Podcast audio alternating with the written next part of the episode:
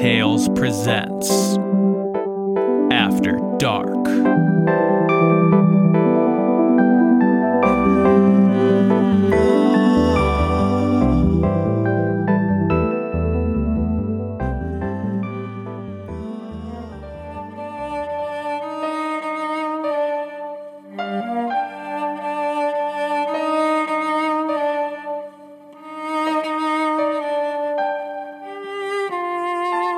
They never talked about what they did in the shadows, after dark when the house was still. Their quiet voices would float through my slightly open door, but it was only a wordless murmur. Once I tried to follow them, but my mother saw me and whisked me back to bed. I knew it must be something important, something forbidden, maybe even something sinister.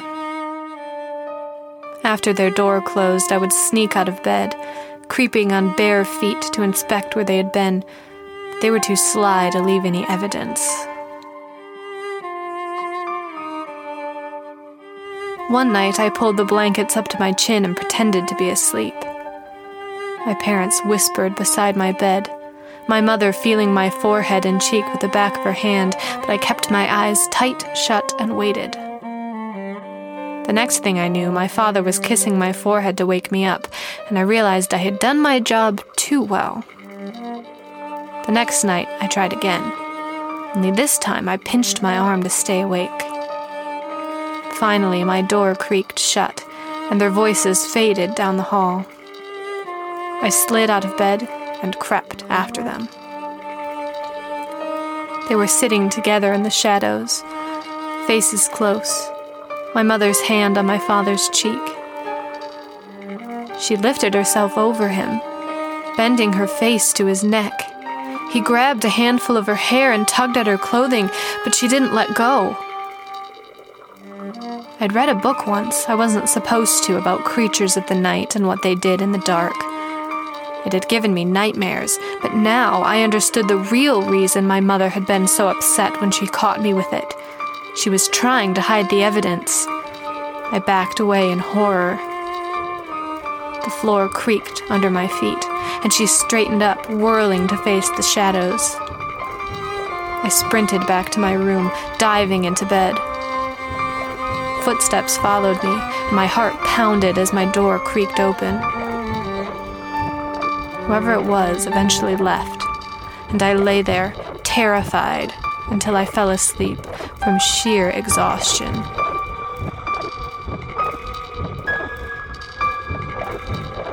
I woke to my mother bending over me and scrambled away with a shriek. My father burst through the door a moment later. I tried to tell him, tried to let him know that I knew my mother was a monster. He just laughed and said I had a nightmare.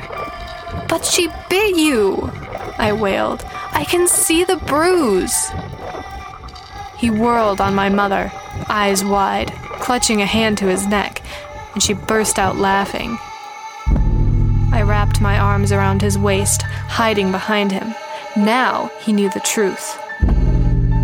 He sighed, his shoulders sagging before shaking his head at my mother, who was still laughing. Well, he said, sitting on the edge of the bed and holding out a hand to her. We were going to have to do this eventually.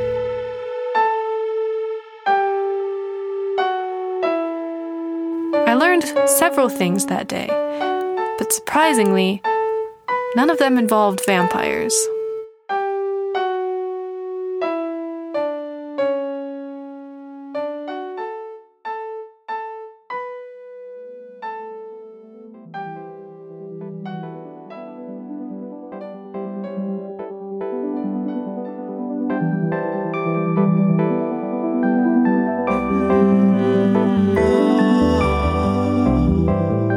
Today's episode of Tiny Tales was written and narrated by R.E. Rule.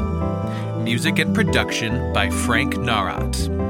If you enjoy our show, don't forget to rate and subscribe. Join us on Patreon for as little as $1 per month to gain exclusive access to the Tiny Tales soundtracks. Visit us at tinytalespodcast.com for details. Thanks for listening.